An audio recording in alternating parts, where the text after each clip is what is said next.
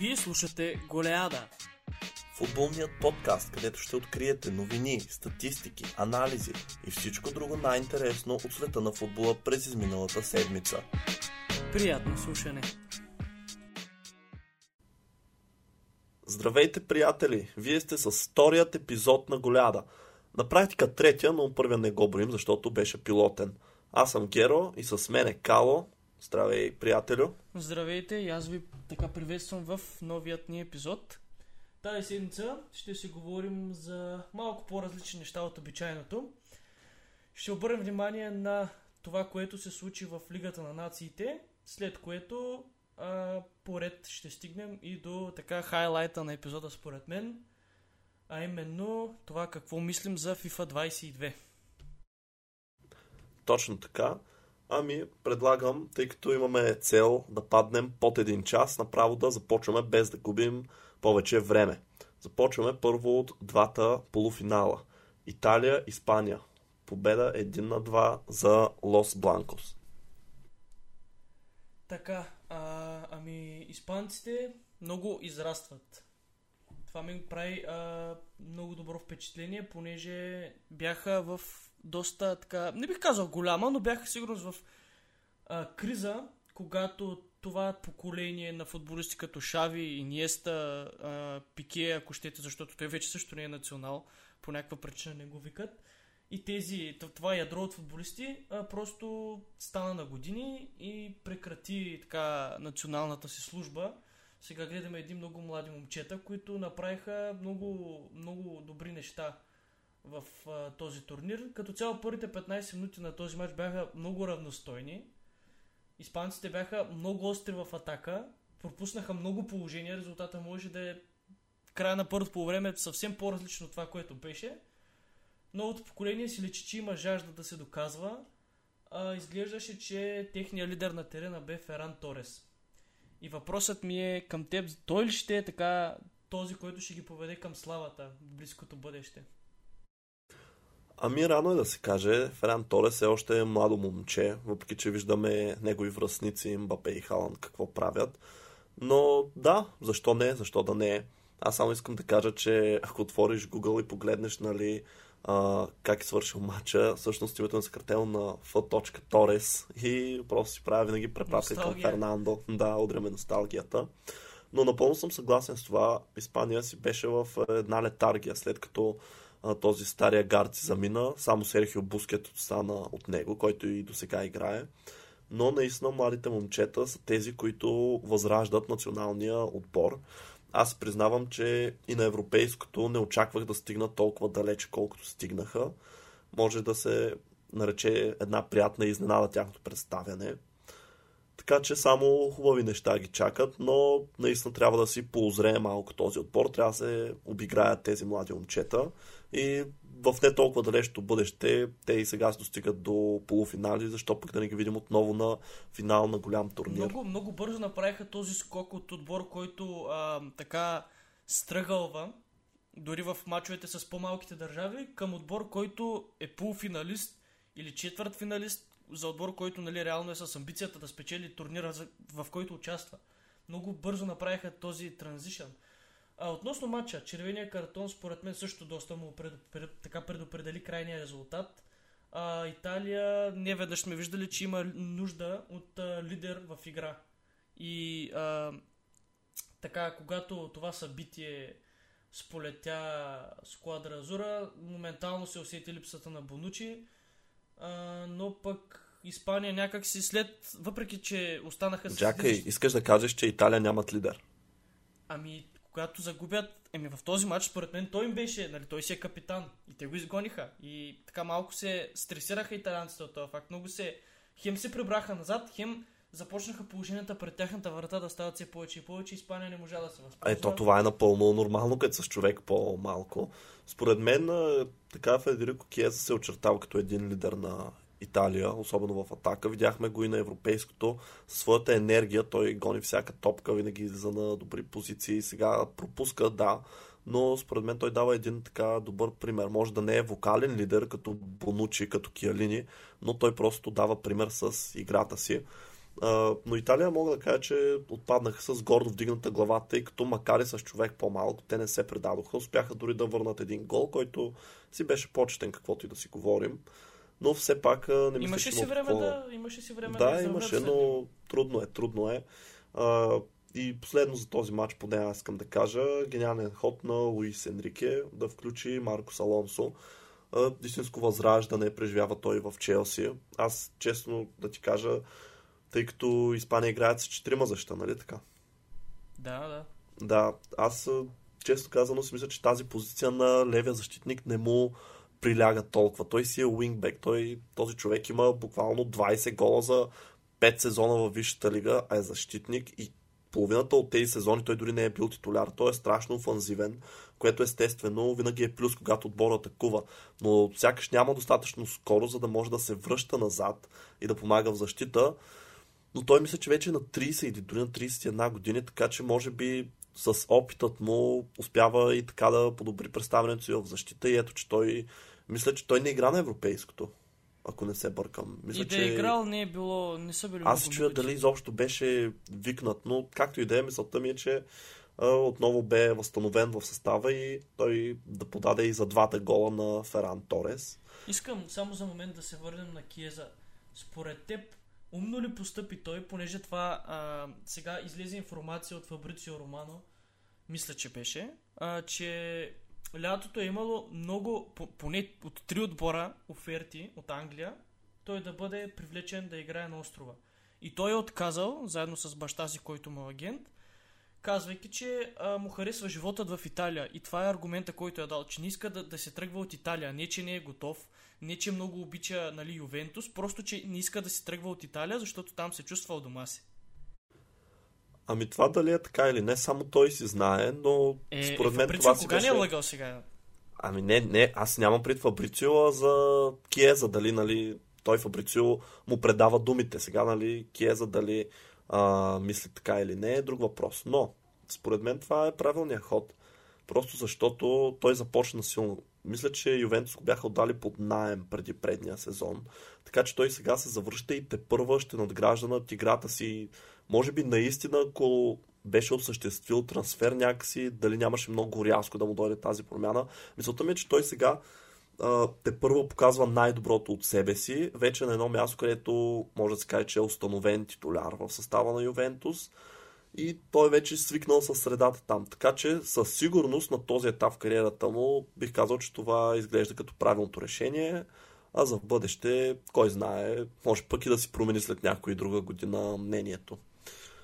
Със сигурност Но... ще е една от така, големите звезди на футбола в близкото десетилетие, така което лека по лека една, едно поколение от футболисти идва, друго е, си отива и той ще е така, според мен, в центъра на събитията следващите 10 на години. Давай да той, между даваме... другото, само да кажа, че не е толкова млад. Реално той става на 24 тази година. Е, 24? Какво младок е? Да, е, младок. Не, реално на 24 вече не се водиш младок. Не може да си нали, млад играч на годината. Както и да е, това са подробности. Бъдещето е пред него. Да. Да минаваме към следващия полуфинал. Белгия-Франция. 2 на 3. Ами Белгия си изпуснаха матча.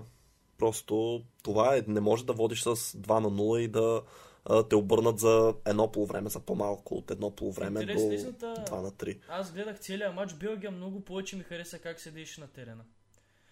Дори след като допуснаха първия гол, все още изглеждаха, че, че владеят а, нещата, които се случват после. Обаче това, което се случи последните минути, сякаш просто решиха, че в един момент не им се играе не се По-скоро класата на Франция, класата на Франция си пролича, тъй като французите дори да не играят добре, те имат толкова много класа в състава си, толкова много... А Белгия нямат ли? Белгия буквално имат, но чакай, ще стигне на Челси, Манчестър Сити, това е Белгия.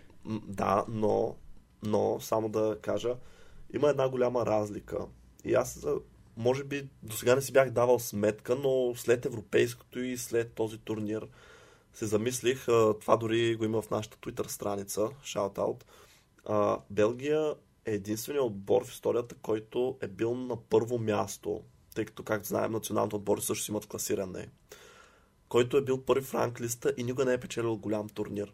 А, тяхното златно поколение вече просто е на години, каквото и да си говорим. Дебройне, Азар, Лукако. Да, те наближават 30, може да са в пика си, но според мен следващата година световното им е последния шанс вече. Не мисля, че след 3 години, когато дойде следващото европейско, тези играчи вече ще са в най-добрите си години. Нали? Може и да греша, но това е вътрешното ми усещане.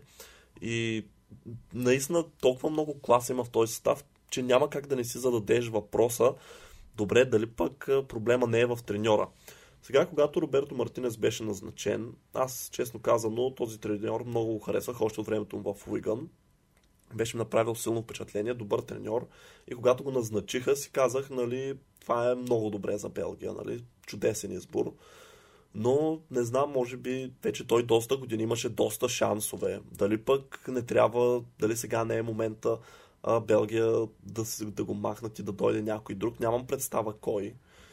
Но една година си е така достатъчно време, за да може, ако дойде нов менеджер, да има време така да напипа състава, който иска да използва играчите, които му харесват. Не знам, просто наистина тъжно е. Тъжно е това, което се случва с златното поколение на Белгия. Те дори финал не са достигали, ако не ме лъжа паметта. Мисля, че полуфинали достигаха. Така че наистина скандално е отбор с такъв потенциал. Няма дори смисъл да изреждам играчите им, всички ги знаем. Те са световни звезди, някои от най-добрите в света. Мен наистина много е тъжно.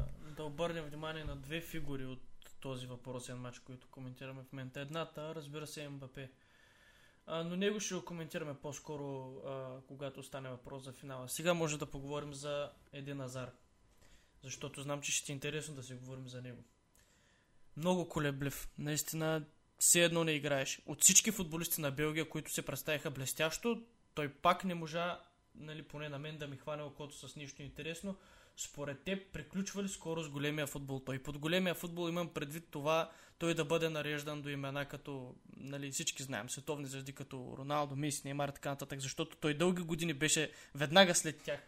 А сега, последните 2-3 години, той отдавна не е сред тези имена, мен ако ме питаш, още откакто отиде в Реал. Сега аз да кажа, нямам никакви лоши чувства, напротив. Направи всички го официално. Фенове, да, всички фенове на Челси ние знаехме, че мечтата му да играе в Реал Мадрид и че един ден той ще играе там, защото всички знаем с какъв талант разполага, с какви качества и беше ясно, те Реал дори преди трансфера му и имало е нали, случаи, в които са го търсили и дори аз мога да кажа, че съм дори благодарен за това, че той толкова много време прекара в състава, докато реално ръководството така не успя да изгради един силен гръбнак около него, тъй като е ясно, че докато беше в Челси, той беше централната фигура и не можа да се изгради един гръбнак, както преди имахме Чех, Тери, Лампард, Другба.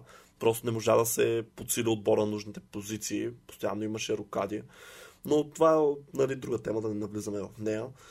За мен просто ако има някакво обяснение защо така рязко падна формата на Еден Азар след като иде в Реал Мадрид, за две причини се сещам. Едната е Мауриньо, когато беше за втори път начал на Челси, той каза, че съдите не пазят достатъчно Еден Азар. И това наистина е така. Докато беше в Висшата лига, той беше най-фаулирания играч. Просто във всеки матч или айде не всеки мач, но в повечето мачове тактиката сякаш беше, нали, изкарай го от мача. И хората, нали, противнико играчи си го предаваха един на друг, когато някой изкара жълт картон, за да може следващия започне да горита. И тъй като той сега вече е на 30, според мен може и тези, нали, чести нарушения, които той през цялата си кариера търпеше да му се отразяват. Защото той в Челси почти нямаше контузии. Не говоря големи контузии, а изобщо контузии. Аз не си спомням той да е отсъствал примерно така 3 месеца за 7 сезона в Челси. Така че може и някакъв бърнаут пък да се е получил това, че всеки матч играеше и сега да се отразява това, не знам.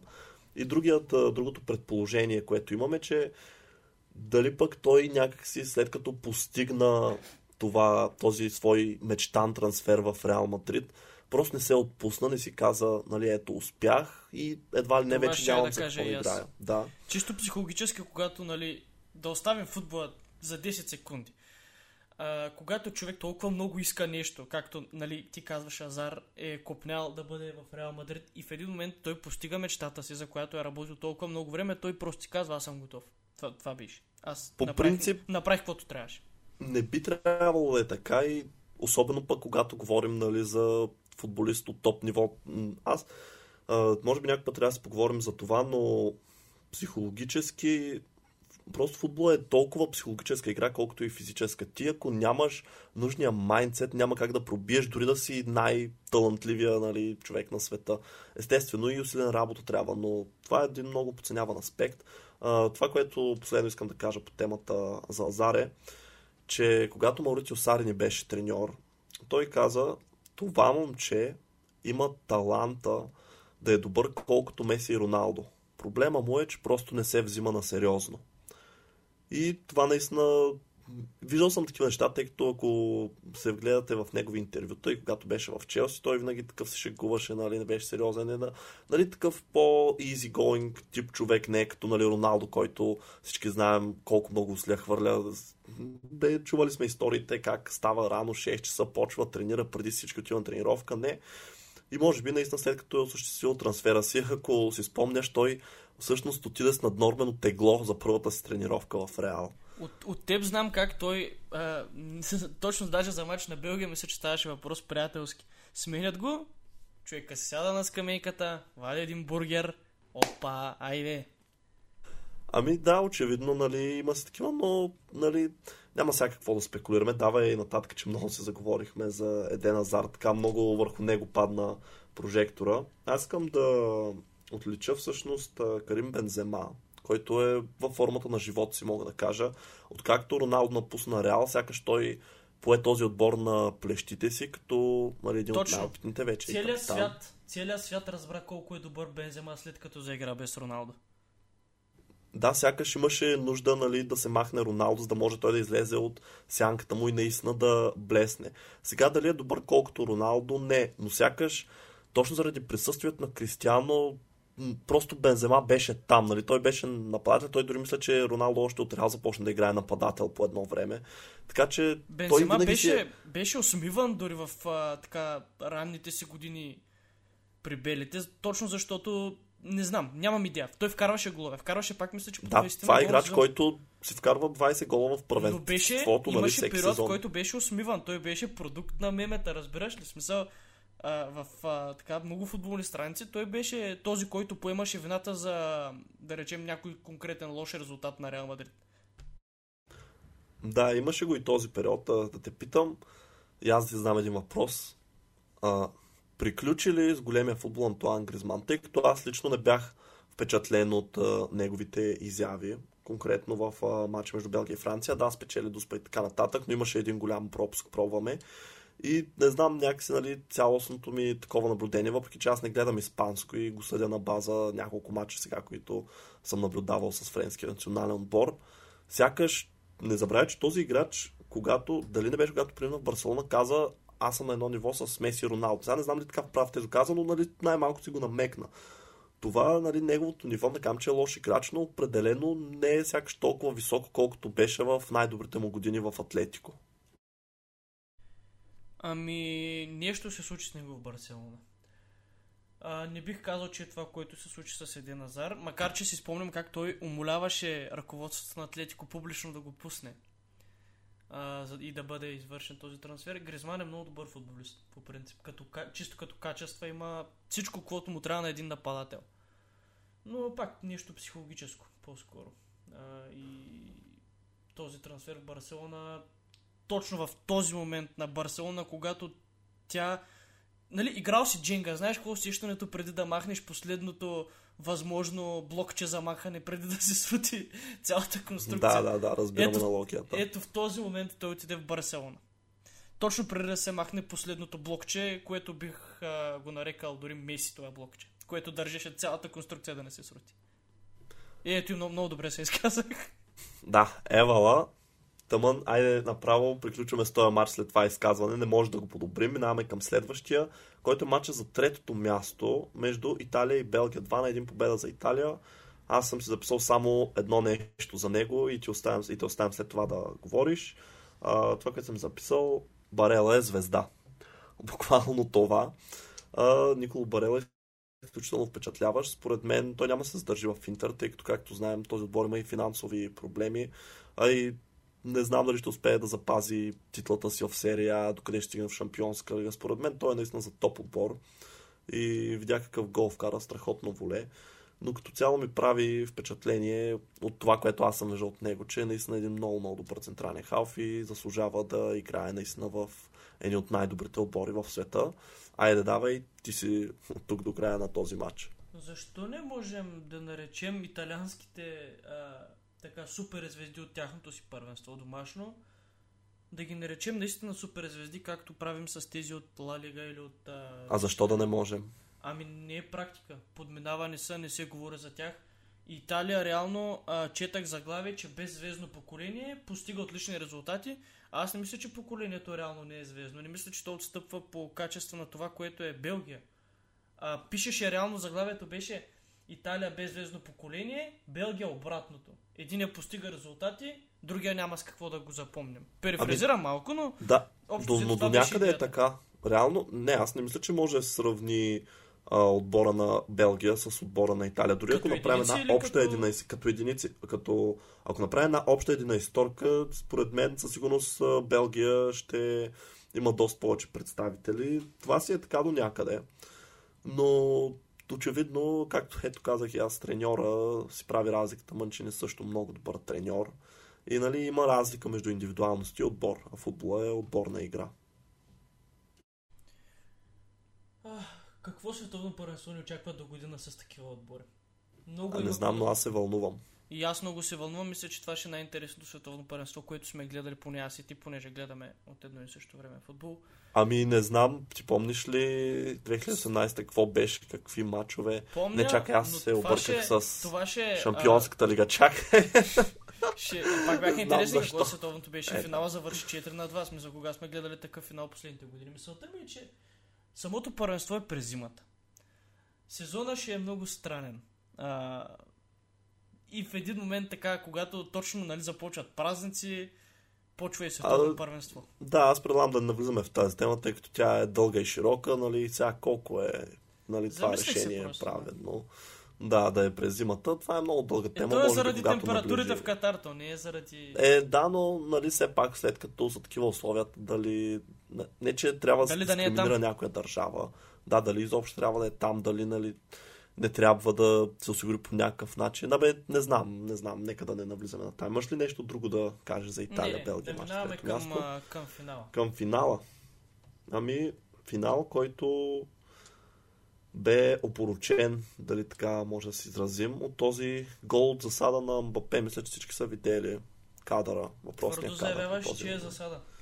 Ами, до това, което аз видях, смятам, че е засада. Ти какво мислиш? Ами по принцип е много тънка ситуацията, но при наличието на ВАР би трябвало да се вземе решение, което е адекватно. Не се взе адекватно решение, щом нали, такъв отзвук имаше цялата ситуация по целия свят. А също бих а, на мястото на съдята. А, той изобщо разгледа ли ситуацията така POV, както се казва? Мисля, че за съдята не знам дали отиде до екрана, но със сигурност ВАР разглежда ситуацията. Но нека да не започваме темата ВАР, защото е дълга и широка. Аз само искам да кажа, че Бапе на 22 е просто лидера на Франция. Аз съм изключително впечатлен от начина по който той успя да реагира, тъй като, знаеш, той изпусна решаващата дуспа на европейското, отбора му отпадна. И когато нещо подобно се случи на даден играч, имаш две опции. Или ще си наведеш главата, ще загубиш самочувствието си и айде да не кажем кариерата тръгна долу, но ще имаш един период нали, на слаби изяви. Това, което направи Мбапе е всъщност той остави това зад гърба си и продължи сякаш не е спирал. И ето как изведе още само няколко месеца по-късно Франция до трофей. Казвам изведе, защото мисля, че той беше основната фигура, дори може би по-ключов и от Бензема, който също страшно силно се включи. Но, знаеш изкупи, какво ние... Изкупи вината си със сигурност. Да, изкупи вината си. И само искам да кажа, че ние си говорим как нали, Меси и Роналдо няма а, да видим такива играчи повече в нашето поколение, най-добрите на всички времена. Обаче Мбапе статистически на 22 е постигнал много повече и като голове, като естенции, като трофеи, ако щеш, от тях двамата. И точно ето този момент за мен е още по-впечатляващ. Защото защо Меси и Роналдо са най-добрите? Те са най-добрите, защото са постоянни. Постоянството отличава добрите играчи от световна класа играчи.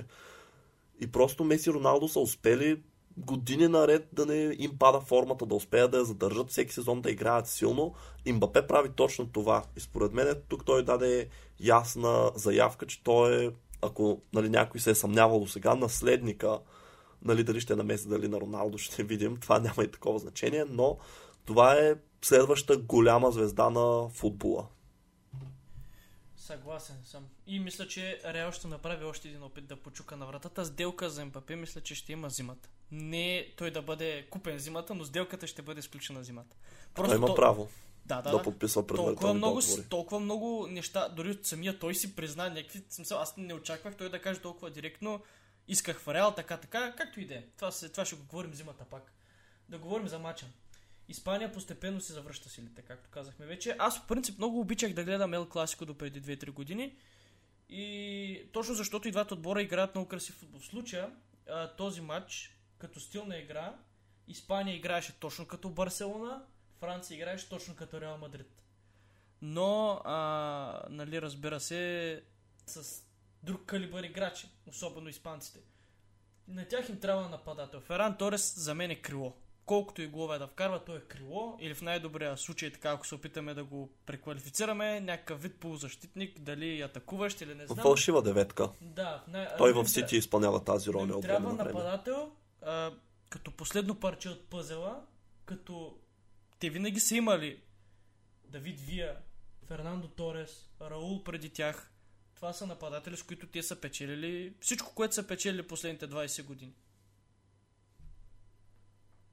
Да, така е, но времената се променят. Според мен с фалшивата деветка и Испания също могат да си просперират. Това вече си е въпрос на треньора. Може би, ако Луис Енеки по една или друга причина напусне или се махне след някакво време, дори сега да е, следващия може пък да си каже, не, аз искам нападател и да си нали, хареса някой, но ще видим, ще видим как ще се развие това. Имаш ли нещо друго да добавиш за финала? Ами Франция си затвърди статута на най-добър национален отбор. А, а, исках да обърна внимание на Оясабал от Испания. Но много силен турнир, наистина. А, и според мен той ще заиграе в голям отбор. Рано или късно. Не, съм, не знам на колко години е между другото. Мисля, че е сравнително млад. Но а, очаквам в Висшата лига да заиграе в, може би в Тотнам или Арсенал, не знам. Но изглежда апетитна хапка за, за грандовете, сигурност. На 24 е Ойор Забал. Ами, ти какво мислиш? Какво го очаква?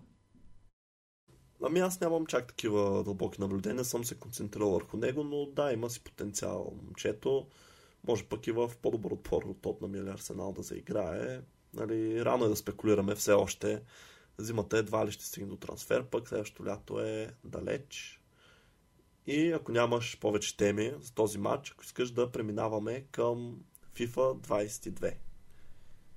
Предполагаме, че това е сегмента, който всички ви очаквахте, които ни слушате, а, защото цяла седмица общо взето говорим за това, понеже играта е прясна-прясна. Още пари. Топла е от фурната. Да. И реално ще споделим сега какво мислим за нея. И двамата си я купихме, и двамата имахме време да поиграем. А... Направихме, само да кажа, един пол. И хората Между другото, твърдо... резултатите ме втрещиха. Ами аз, често казвам, не съм толкова изненадан, но тъй като очевидно по-голямата част играят кариера, а ние се разбрахме, че аз ще говоря за Ultimate Team, а Као за кариерата, така че давам ти думата, започни с кариерата, да може да дадем на хората това, което искат. Добре, значи, кариерата за всички а, хора, които а, така искаха да чуят повече за това. Ще започна така. Най-накрая изкуственият интелект прави реалистични трансфери на миналата FIFA, не е FIFA 14, 15, 16, на FIFA 21, Хетафе ми влязоха с 80 милиона за Джо Гомес. И сякаш само това не беше достатъчно. Но като отказах офертата, се върнаха с 90 милиона плюс Серж Гнабри. Как е попаднал Серж Гнабри в Хетафе и те все още имат 90 милиона да дадат за защитник като Джо Гомес? А, и не само това, чакай, смисъл, това е трансферна сага. Отказваме това. Над 100 милиона за Ван Дайк ми предлагат. Обясни ми. Сега такива неща... Ами просто твърдо са решили, че им трябва централен защитник и на всяка цена ще си го вземат. Да. Каквото и да им струва. Всички средства. Но а, такива неща, поне аз за десетината, десетината дни които поиграх новата FIFA, нямаше. Реалистични са трансферите. Аз понеже започнах кариера с Ливърпул.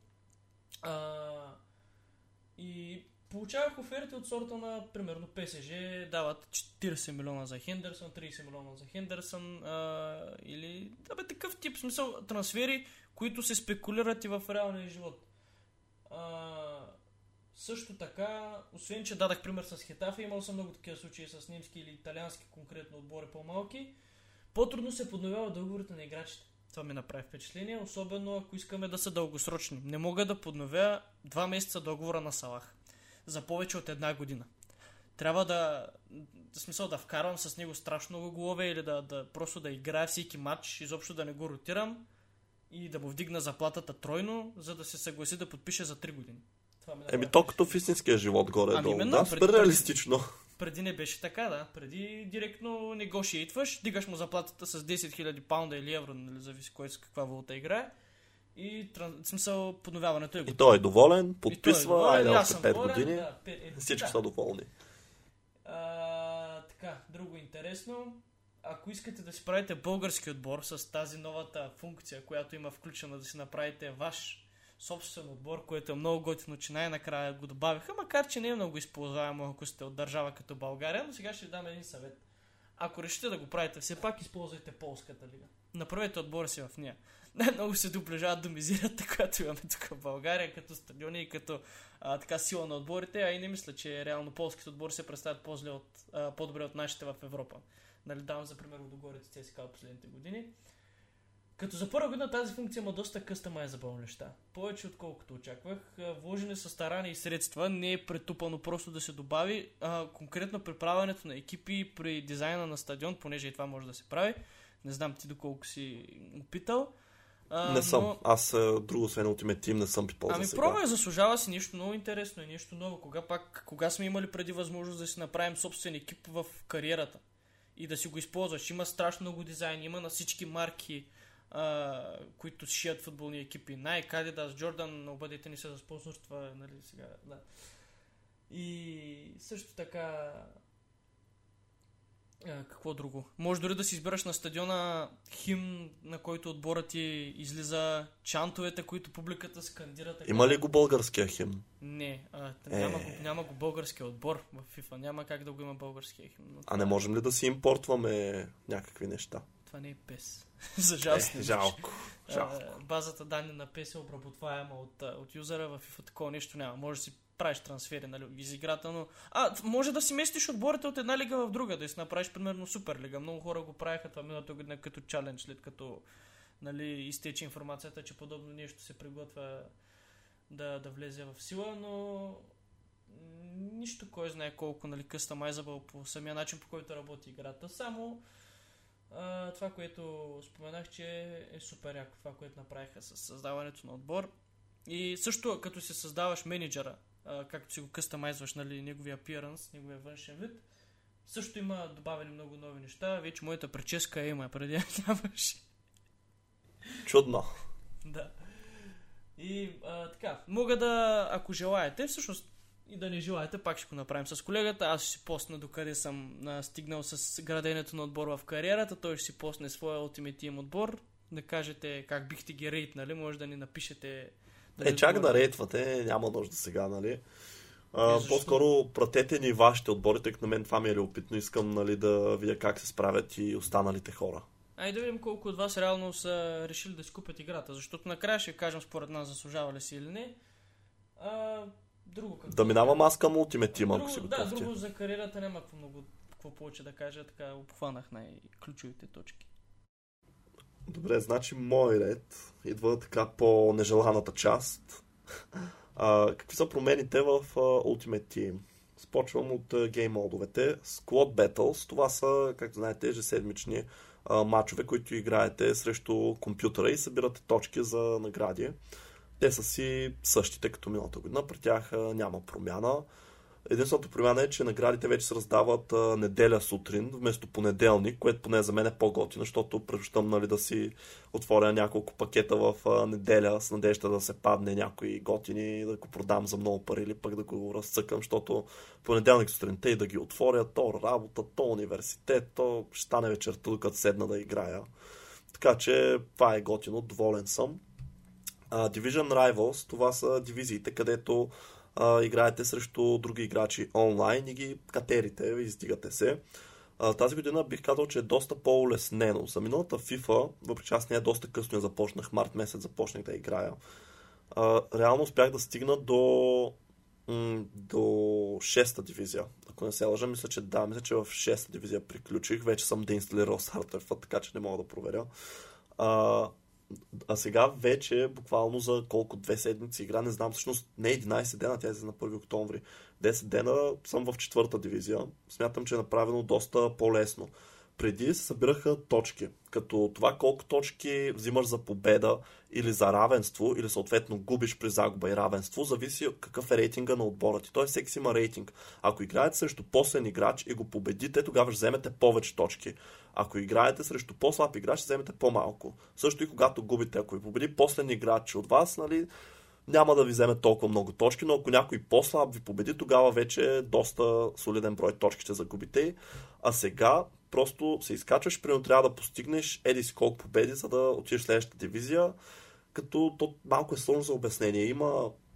Аз признавам, че ми отне време да го разбера как работи, тъй като не гледах а, презентацията на EA. Те го обясняваха там, но аз бях не, сам ще разбера. А, по-скоро трябва да спечелиш няколко мача. Много са важни стриковете. Просто като почне да печелиш, да печелиш яко. И дори то ти дава един бустър и все едно една победа се борят за две. И като цяло, буквално с три победи може да стигнеш до следващата дивизия. Естествено, всяка следваща става все по-трудно. Има чекпоинтове, т.е. точки, които като достигнете, дори да загубите, не се връщате назад. Ако не сте на такъв чекпоинт, ще се върнете назад. Но влезете ли веднъж дивизията, вие сте сейв в нея. Тоест, на практика няма как да изпаднете от а, съответната дивизия, в която сте влезли. Или поне до четвърта не може сега. Може от по-горните дивизии да се изпада, въпреки че ме съмнява, защото видях, че има и някакви елитни дивизии в кавички по-натам. И различното е, че тя е на сезон и когато свърши този сезон, мисля, че още 40 дни остават ли нещо такова, тогава ще се рестартира това цялото нещо и пак ще върне в 10-та дивизия. И сега, нали, вече ето, се вижда, че защо така са го направили. То по-лесно се катерят дивизиите, защото накрая ще ни върнат а, до нулата. Uh, Foot Champions любимия, така, може би не любимия, но най-престижният турнир в ФАТА бих казал, където наистина играят най-елитните играчи. Той със сигурност има разлика в това, поне на мен колко са ми трудни мачовете в дивизиите и в шампионата. Наистина в Champions осезаемо са по-добри играчите. Там също има грешка, и т.е. не е грешка, а промяна. И всъщност аз съм супер. Да, аз съм супер доволен от нея, защото преди а, на предишната FIFA и преди това трябваше да играеш дивизии, за да се класираш, т.е. през седмицата, за да се класираш за Weekend лигата, което беше Food Champions.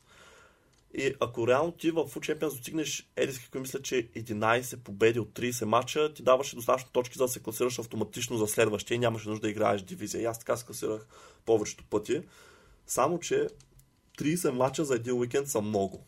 Аз сега просто си давам сметка, че това наистина са много мачове. Естествено, не е задължително да изиграете всичките, но е хубаво да изиграете колкото се може повече, защото колкото повече победи постигнеш, толкова повече, толкова по-хубави награди ще вземеш накрая. Те, примерно, наградите бяха на 3, на 5, на 7, на 9, на 11, на 15 победи е така. А сега е направено като дивизиите. В началото имаш 9 мача и в тези мача, 9 мача трябва да спечелиш поне 24 точки, само че те не се раздават както е в футбол реално. Една победа е 4 точки, загубата е една точка, така че дори загубите взимате поне една точка. Аз всъщност не го играх, за да може да разкажа сега това. И така успях буквално последния влак да хвана деца. Вика, точно 24 точки направих. Реално 5 победи, 4 загуби от 10, от 9 мача. И сега вече предстои в някаква такава по-елитна дивизия се играе, където най-вероятно ще ме бият наред, но няма проблем. смятам, че е готино. А, другото готино е, че от Food Champions си взимате веднага наградите. Преди се чакаше и те идваха точно преди да започне следващата лига. Мисля, че в четвъртък. Дивизиите все още забравих да спомена, се раздават в четвъртък сутрин наградите. Мисля, че тогава се раздаваха и в Food Champions. Докато сега веднага, когато приключите нужния брой мачове, си взимате награда, което смятам, че е готино, тъй като тъпо е да чакаш. И това е общо взето новите Един неща. въпрос имам само, Да, слушам. да преминем нали, към другите въпроси, които са от нашите слушатели. Не ти ли се струва всяка година все по-ревординг FIFA-та? От към пакове, Да, от към сигурност е Objective, така. всичко, смисъл. Аз съм си купувал изданията на FIFA 15-та година, 16-та година, пропуснал съм нали, 2-3 заглавия, но а, все по-лесно а, се играе и все по-бързо се прави добър Ами, отбор. то не, че по-лесно се играе, но по-скоро колко повече играеш, толкова повече те възнаграждава играта. И някакси е много Преди по-лесно. беше много по-голям грайнд. Да, със сигурност. Просто вече е много по-лесно да си направиш отбора, особено с времето и ако знаеш какво правиш. Той има и страшно много такива objectives, които ако реално си ги изпълняваш, а, нали, много неща печелиш от тях. И играчи, и пакове, и experience, който пък, нали, Ти Те мис, това ти мисля, че пак, само бе. един мод на Ultimate Team не спомена и аз имам дори записано за него да те попитам. Фут драфта ще си играе ли тази година? А, в драфта аз само кажа, не съм го играл за сега и не аз знам това ми е дали ще се играе. мод. На мен много ми е забавно. Ами не ако знам искаш ти го разиграй, може да, а, го разкажеш, но на мен... Той фут драфта си е фут драфт, нали? Всички, то няма нищо ново, там всички знаем за какво става. въпрос. Ами да, но признавам си, не съм го играл. Само това, което искам да дам като съвети, няколко бързи съвета, а, и което направи впечатление всъщност за самата игра. А, първо, първият съвет, който ще дам е, че заслужава си да си наредите тактиките, когато играете онлайн. Може би дори не само онлайн. А, тъй като в началото, когато... Значи аз лично такъв съм на игра, че ако падам яко, минавам на ултра атакинг. Ако трябва да защитавам на ултра дефенсив. Никога не съм само на атакинг или само на дефенсив. И в началото направи впечатление, че нали, без да съм пипал тактиките и пускам се примерно на ултра атакинг и играчите ми ама се разместват, нападателя отиват централен халф, крилото е на бека, централният защитник е в средата на терена. Това е от последните няколко години го има, защото по дефолт на отбора ти се задава а, някаква а, така схема, която е различна за баланс, за атакинг и за ултра атакинг и така нататък. За всяка тактика отборът ти е с различна схема на игра. 4-3-3, 4-4, там не знам си какво и така нататък. Да, за това съвета ми е, оправете се го това. Аз, например, си го направих, тъй като играя с 4-1-2-1-2. По принцип, ако съм на ултра атакинг, съм 4-2-4. Ако съм на ултра дефенсив, съм 5-3-2. Или... Да, 5-3-2. Така че това е едния ми съвет. Да. Другият е... Благодарим ти за него. Да, и аз благодаря за вниманието. А, прехвърлящите удари са безполезни. Не знам ти дали си го забелязал това. Ми срещу Страшно мен не са, срещу, са. срещу мен не са безполезни. Безполезни са аз като ги правя. иначе. Ами, не знам, може и така да е, но аз имам чувство, че колкото път съм се опитвал да, не знам, на пръст се броят успешните ми опити, а те вече сигурно са трицифрено число. Просто някак си, абе, се си протяга ръката, вратаря е избила някак по-нереалистично изглежда. Преди на предната бяха страшно ефикасни. Но тази просто, днеска дори знаеш какво ми се случи. Аз като го прехвърля, той беше взял от наказателното поле, знаеш каква глава игра прати топката до средата на терена. Ти представяш, това е някакъв... Малко е бъгнато това, да, и вратарите и голки като бият пак отива малко. да, вратарите между другото ги нърфнаха на демото, т.е. на тези 10 дена, нали, които имахме при това да играем, поне на мен ми струваха по-добри, после Не може би... Не, не. Ми според мен ги нърфнаха. Абе да ти кажа, значи мен на Алисон ми е вратар и е супер 50 на 50. Или ще направи някакъв супер след мача, направи 13 спасявания или ще му вкарват със всеки удар. Не знам, много са ми 50 на 50. Ще разберем скоро дали са или не са повече хора, като си изкажат мнението. Кажете и вие, споделете с нас как ви се строят вратарите тази година, че са голяма тема на разговор. И предлагам сега обаче да минаваме към въпросите на слушателите, защото един от тях е прако вързан отново с FIFA. Ние ви казахме да ни задавате въпроси именно за това. И много се радваме. Ангел Стоянов ни задава следния въпрос. Кое е най-доброто подобрение и съответно най-разочароващото нещо в FIFA 22? Аз предлагам и двамата първо да кажем какво е най-доброто нещо и после най-лошото нещо.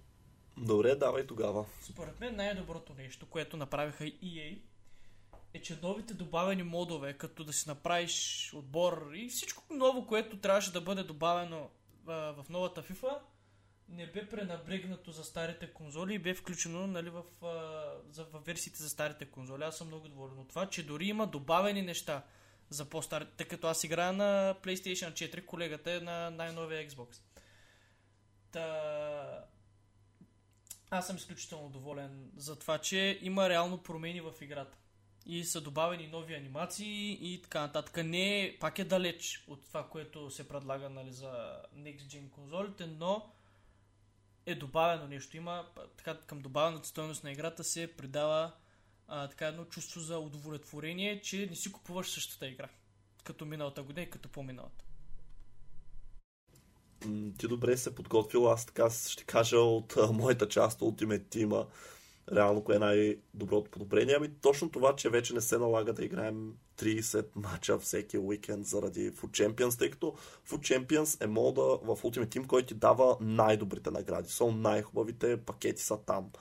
И просто много се кефе, че няма нужда да играя 30 мача за два дни, а те са разпръснати през седмицата и примерно сега имам до петък да кажем да изиграя колко 10-15 мача, нещо такова, нали, страшно повече време. Така че тези промени а, реално, колкото и маловажни да изглеждат, а, поне на мен като един работещ и учещ се човек са ми много полезни, тъй като ми позволяват нали, да не пренебрегвам други неща, за да играя FIFA сега. Нали. Не, че се е случвало да си пренебрегвам кой знае какво заниманията. Но все пак, нали, кефа се, че имам повече време да си изиграя мачовете и не са кондензирани толкова много. Давай сега казвай най кое е най-лошото. Това много ме натъжава, което се случва с FIFA последните две или три години. Все повече отбори биват премахнати поради проблеми с лицензите и това ми изглежда да става тенденция. Особено за италианското първенство. И се надявам а, това да не, да не, поне да не ходи по другите първенства. Както видяхме и доста национални отбори са премахнати. В Англия не мисля, че се случи, просто защото там страшно много пари се дават, освен ако някой от английските отбори не реши да е с... партньор на ПЕС. Тъй като знаеш, че и заради... Да, са партньори на ПЕС. Да, но няма как просто да махнат, нали... Не знам, аз принцип съм съгласен с това, тъй като нали, на PES дълги години най-гадното нещо беше, че а, когато си го теглихме от Замунда, че просто не е готино да играеш с Лондон FC. Нали, Или с Мърсисайд Ред, което да. е Ливърпул. И Мърсисайд Блу Евертън, нали, съответно, колко така прозорливо. Да, но за да не казвам също като теб, аз искам да кажа, че съм разочарован, че тази година няма кросплей кросплей е опцията играта да може да се играе на всички платформи. Тоест, аз съм на конзола, да мога да играя с някой на компютър. Има вече доста игри, които поддържат тази опция. Не мога да се кажа дори, че е толкова нова и според мен сега, без да искам нали, да справя някакъв специалист, мисля, че това е направено изцяло за пари. Ето, виж, ние с колегата сме на различни конзоли и просто не може да играем помежду си. Д- което... Дори да го имаше това нещо, си си мисля, че трябваше да имам Next Gen конзола, за да може да играем кросплей. Не, не, самата, то, самата игра е различна, която аз да, имам и която това... ти имаш. Но това е идеята на кросплея, че може да играеш. Тя не е толкова различна. Тя може да изглежда различно козметично, но базовата игра, нали, кода би трябвало да е същия. Това си не е мисля, FIFA 22.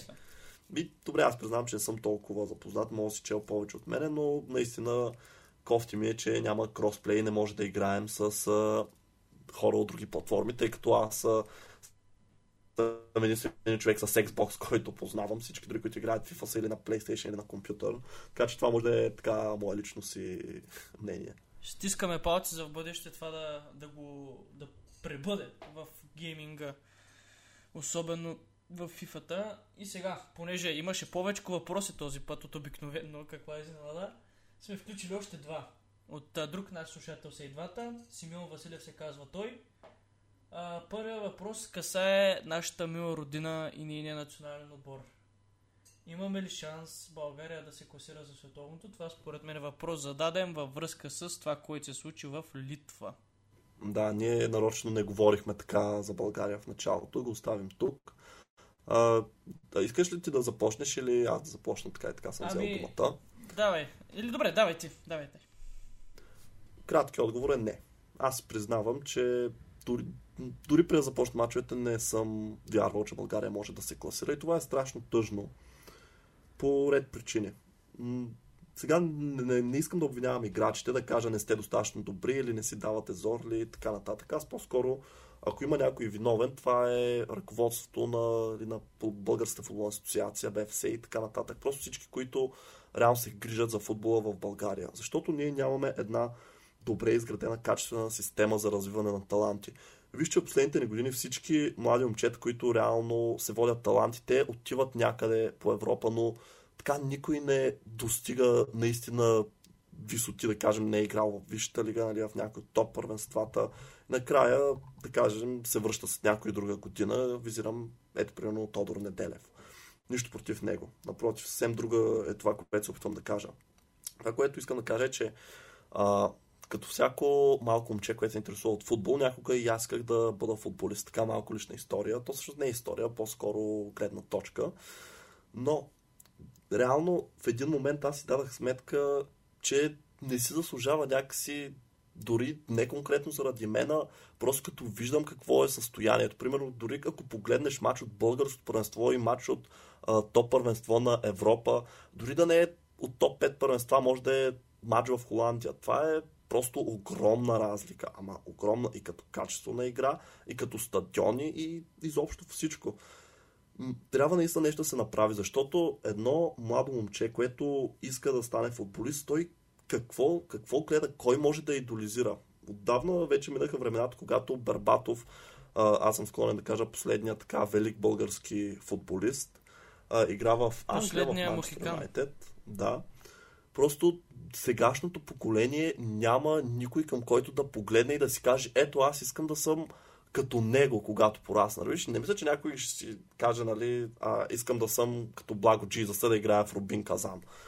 Отново нищо против, но това не е топ отбор, не е топ първенство. Наистина има нужда да се направи нещо, тъй като а, проблема се корени именно в а, корените така много топ се получи тази аналогия, но мисълта ми е, че трябва да се започне от рано. Трябва да започне от школите, от академии, трябва да се инвестира в младите момчета. Само това е начин, защото това е националният отбор. Там не може да привличаш, не може дори да имаш пари, не може така да си грабнеш кой ти харесва и да си направиш отбора. Ти работиш това, което имаш с българските момчета. Не знам дали осъзнаваш, буквално преди един час гледах интервюто на Барбато в 120 минути. Ти му цитираш а, плана за, за действие, стратегията за развитие на Ми аз не съм го гледал, така че всички Държа да кажа, че аз заставам плътно за тази идеология на, на Димитър Бербатов. С каквото можем ние феновете ще го подкрепим. Поне аз лично предполагам и ти колеги. Ами аз да, но не мисля, че той ще успее да стане шеф, така че просто няма да му позволят точно заради това. Там, Сега, накратко аз да си изкажа мнението, да, давай. с а, матча. Проблема не е само ръководството, играчите толкова си могат, ти общо взето нещо подобно каза.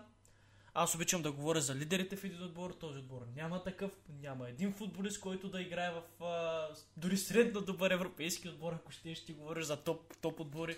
Дори нямаме от типа на Рубин Казан, от този ранг, нямаме такъв футболист, такъв отбор. Паренството ни се крепи на чужденците. Ето го резултата. Понеже а, лудогореците сега последните две години се представят окей в Европа, но звездите им са чужденци. Какво, какво от това? Това е резултат. За пореден път. И не е невъзможно да се класираме математически, но на практика играем като отбор, който ще бъде последен в групата, така че да. Биха ли на изкуствен терен, буквално на, на сгория, само на такъв не бяхме падали. Следващия път сигурно на чакъл ще паднем. Ами, виж, аз вече така гледам, наистина много е тъжно, че нашето поколение, нали, аз и ти, ние никога не сме гледали България на голям европейски или световен турнир. Имаше един и... отбор на Любо Пенев, който беше много близо до това да се класира за световно. Тогава правихме много добри резултати срещу Италия, срещу Холандия, срещу Дания. Почти се класирахме между другото. На Ивелин Попов отбора, Станислав да, но Манолев. в крайна сметка нали, не се класирахме. Да. да. И аз лично, ако вече ходя на мачове националния, това е колкото и тъпо да звучи, защото искам ходя на мачове срещу силни отбори, защото искам да видя наистина световни звезди, искам да видя добра игра и съвсем малък процент, нали, в мен се крепи някаква надежда, че може би ще измъкнем равенство или пак победа, нали, това ще е, не знам, вече осмото чудо на света. Срещу някои гиганти, нали, искам да съм там на стадиона, тъй като наистина това е толкова рядко явление в днешни дни, че си заслужава да присъстваш. Подкрепям и, това Да, това имам да кажа аз и за въпрос на този въпрос. Василев отново е нещо, което много така взриви футболния свят миналата седмица. Въпросът му е свързан с а, Нюкасъл. Каква е изненада отново? Можем ли да очакваме Нюкасъл да спечели Висшата лига до 3 сезона? Пита Симеон. Ами, не, не мисля, че може. Сега, Три сезона са много малко. да, три сезона са малко, но като цяло не за първи път, а, нали, така да кажем, средняшки отбор, айде, или той всъщност е отбор, който се бори за оцеляване последните години Нюкасъл. А, го купуват богати собственици. Помниш, преди години QPR ги купиха и виж сега, проблема не са парите. Те пари, те могат да имат, нали, несметни богатства, но няма как да извадят 1 милиард да го тупнат на масата и да вземат Меси, Роналдо, Мбапе, Халанд. Имат е право така. да изхарчат до 300 милиона в следващия трансферен прозорец. Това, е, това го четах като, официално, като официален документ, според официални източници, нали, някакви такива бордови, не знам си какво. И реално вече се приготвят, вече се спекулират доста имена. Нали, ясно е, че Стив Брус ще бъде изхвърлен като мръсно коте, което е кофти, защото човека си върши работата, това за което са го назначили, Нюкасъл е вижте ли. И се справят следните имена, аз съм ги извадил тук, така една хубава извадка съм си направил. Слушаш ли? Джерард, Конте, Бенитес, Брендан Роджерс, Греъм Потър. Това са треньорите. Мисля, че имаш и още, но тия са най-така познати. Аз и за Лампард чух, нали, той е Е, и Лампард, да. това. И Лампард също така. А като играчи, четири играчи от Манчестър Юнайтед уж ще бъде направен опит да бъдат привлечени. Марсиал, Лингард, Баи и Иван Дебек. Отделно, Добре, прави ли ти впечатление нещо тук? За играчите конкретно. че не са титуляри в отборите си. Мгм, именно. Друго, Няма как. Да остави, имам смисъл да си довърша списък. Още трима играчи. А, Включи добре, давай. И за тях да ми кажеш също да ги включим. Понеже те са, да, горе-долу на едно равнище. Аран Рамзи, Мауро Икарди, Джеймс Тарковски, Култиньо и ето нещо много интересно и смешно. Ден Баба предложи абсолютно сериозно да се оттегли от пенсията си и да се върне в Нюкасъл. Това е много забавно. А, ми виж, значи в много кам те могат да имат а, колкото искат пари. Има също така нали, финансов фейрплей, но дори и него да махнем, да кажем, че наистина могат да дадат то, еди си, нали, колкото си искат за играчи за заплати и така нататък, да няма таван. Реално, ще искат ли играчите да отидат в Ньюкасъл? Ето, те могат да привличат само такива, които нали, са, не са титуляри в топ отбори и търсят повече игрово време. Аз четах виж за. Иско и за Аран Рамзи, С такива примерно. футболисти могат да се доближат до топ 7, 8, 9, 10, някъде там. Не съм убеден, защото това все пак са играчи с таван, играчи, които са с ограничени възможности. Те затова не са титуляри в топ отборите. Не мисля, че някой от тези играчи е млад талант, нали, който може да се развие супер много.